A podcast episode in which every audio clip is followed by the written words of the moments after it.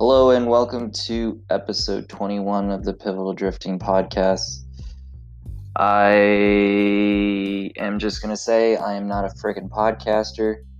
I've listened to amazing podcasts, and this is not what this thing is about. I don't think it is. Maybe it is. I don't even know anymore.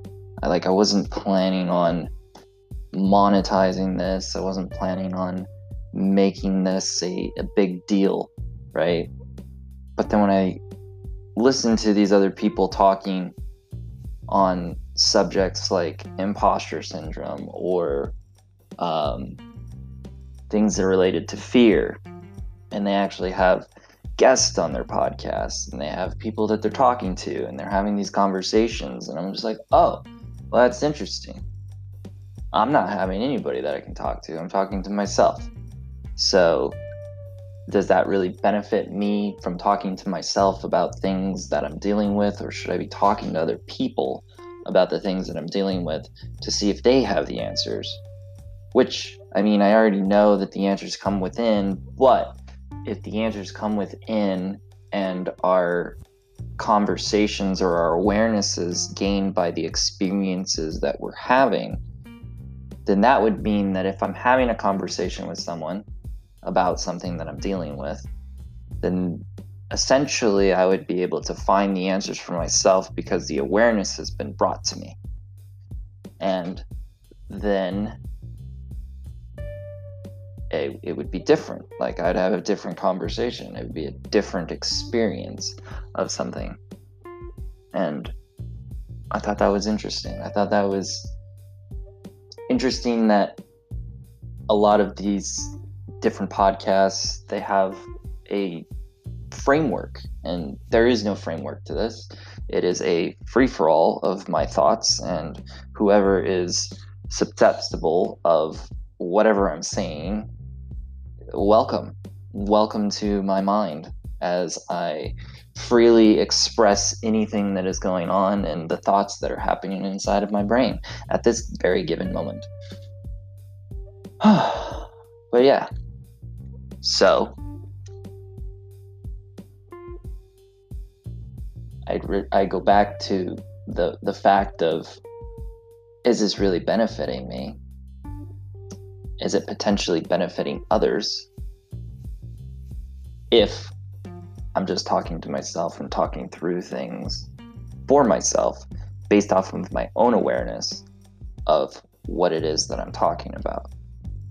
Or is it better to have a conversation with someone that is the quote unquote expert in some sort of field and then asking them questions and figuring out from them how they deal with these things? And again, they wouldn't have the answers because nobody has the answers but yourself.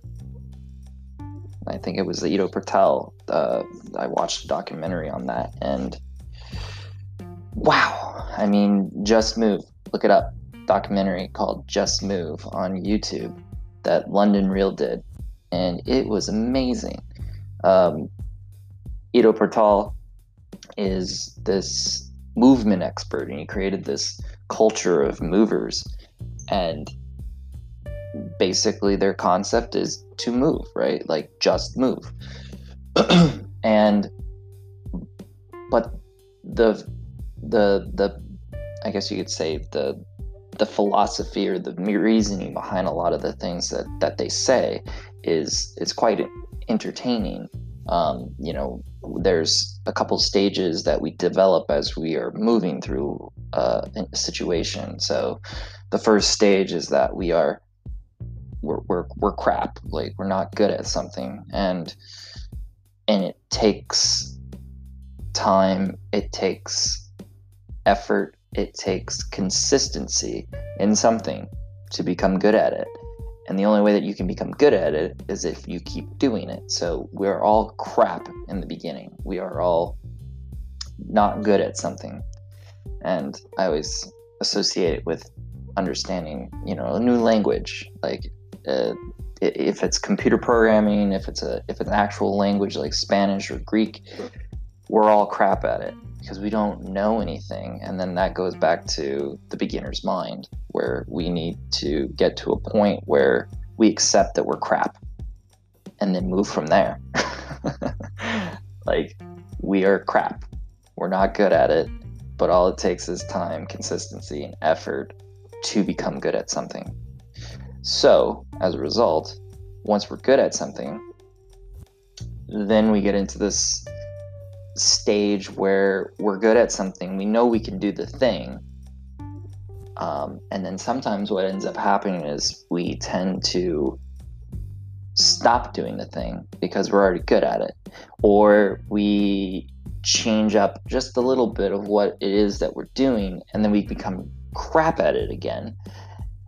And as a result of that, then we'd want to either quit or we want to continue. And most people quit. Like I am, I would be considered one of the quitters.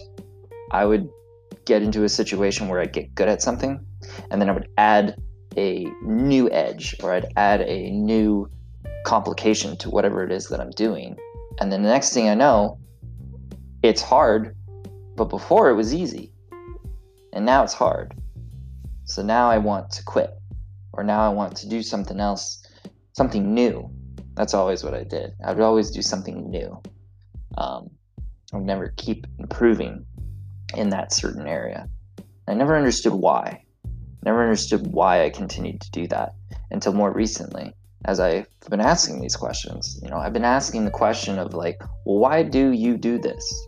Why is it that when you have something good going on and you're you're facing your edges and you go to the next edge but the next edge isn't something that improves onto the the first thing that you were doing. Um, so I tend to build something and then burn it to the ground. Build something, then burn it to the ground and start fresh. But I use the knowledge and the experiences that I gained from the last thing to propel me into the next stage. Usually uh, out of fear or some sort of desperation do I uh, move to the next thing? If everything's good and I'm content and all the other stuff, um, I tend to want to stay. But then at one point, usually it's a three year time frame. I don't know why it's three years. I Haven't figured that one out.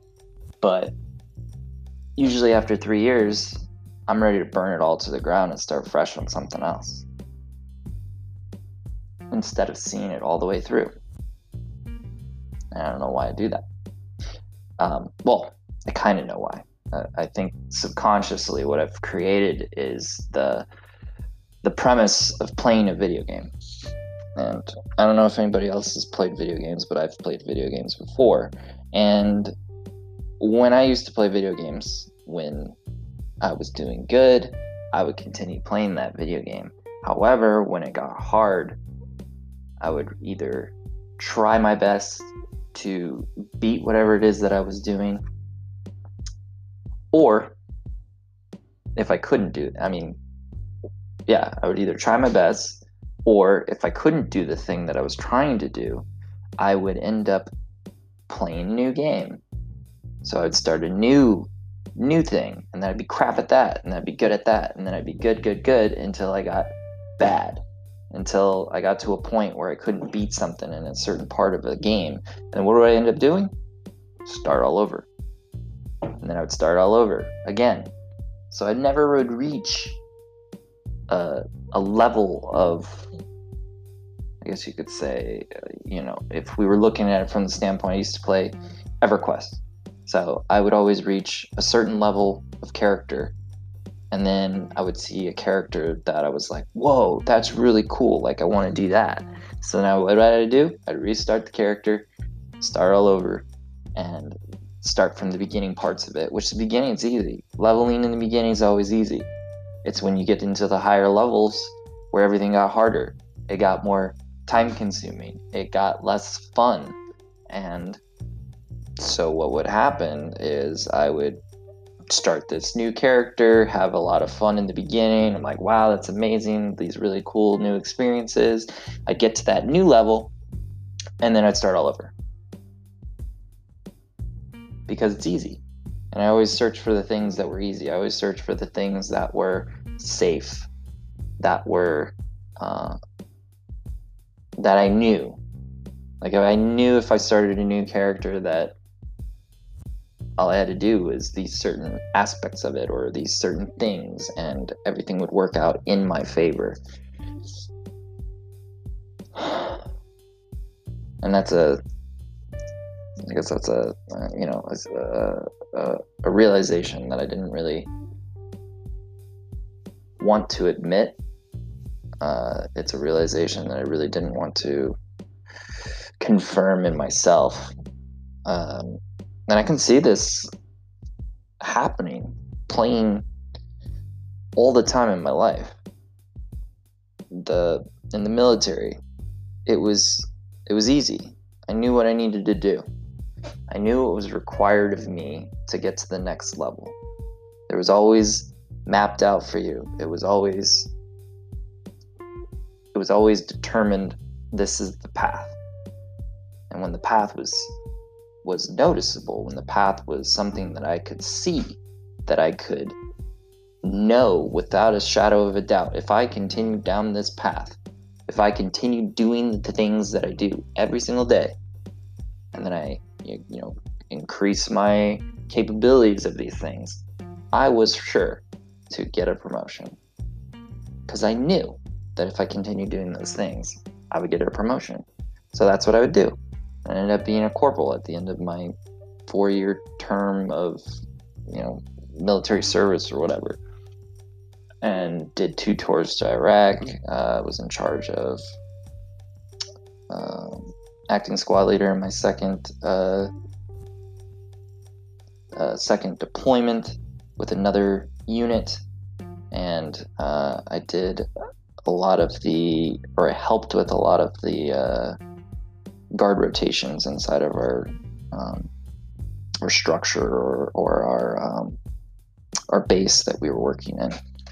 And on my first deployment, I was the lead in uh, mobile in the mobile unit that I was working with, uh, that I was a part of um, during you know mobilized uh, operations. So, you know, getting to locations and knowing where the locations were and things like that. And actually developed this really cool ability to um, recognize landmarks of places that we've been and know how to get there and back without actually needing any of the the the the systems that we had. So we always had like GPSs and you know maps and things like that.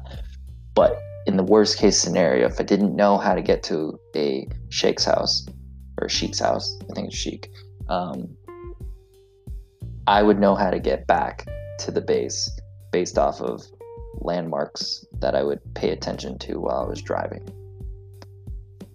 and I was really good at that. Even today, I can know where to go or been to one location at one point in my life. And as long as it's the same time frame so like the same day of the week um, sometimes it like at night it, it affects me and i won't be able to know where i'm going or, or it, it looks different. So then i'm I, I can't like process it. But once i've gone there at night i know how to get there at night and during the day so then it becomes more of something that it's like you know etched in my brain. So that's cool. Uh what else? Oh i finished the Slight Edge. I finished it in 15 days which was amazing to me because i don't think i've ever finished a book let alone in 15 days. I mean it was 273 pages so to be able to finish that book in 15 days is just mind blowing to me because I, usually what I end up doing is I read and I read all the time, but I don't read consistently in that I'm reading one book. I would read a book, start a course, read a book, start a course, read a book, start a course, read a book, start a course. And I would constantly do this where I had one thing not finished, another thing not finished, another thing not finished, and I would constantly not finish these freaking things. And this is the first time, like honestly, that I can sit here and say, wow, I, I finished a book and I finished it in 15 days. Uh, that's amazing. Um, I got a lot of really cool insights on it because I was journaling throughout the whole process. So every time I finished 10 pages, I would go into my, uh, my Habitshare app and I would uh, update the information that I would uh, that I would learn back to myself so that I was actually retaining a lot of the knowledge instead of just like uh, mental masturbating uh, like I always do with learning and, and learning new things and things of that nature. so yeah, um, what else? Oh, going to Horseshoe Bend tomorrow. I'm just gonna drive up there. It's a four-hour drive. Uh, pretty excited about that. I mean, I haven't been out into the like a hiking situation in a while, and uh, that'd be really fun. So uh, I think that is it for today. I will see if I'll see if I want to say something about it tomorrow or uh, next time. Have a good one.